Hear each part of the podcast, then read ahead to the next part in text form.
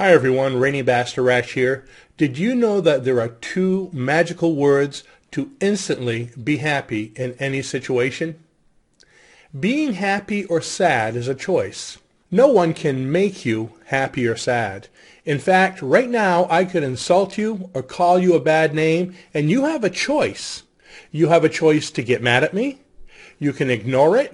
You can laugh at it or you can just look at me and say, I love you. It's all a matter of choice.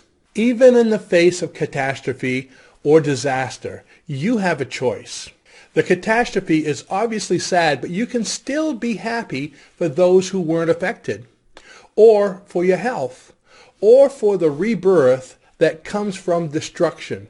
And the list goes on. So what's the two secret words to be happy? Be happy. It's your choice. Thanks for visiting and have a great day.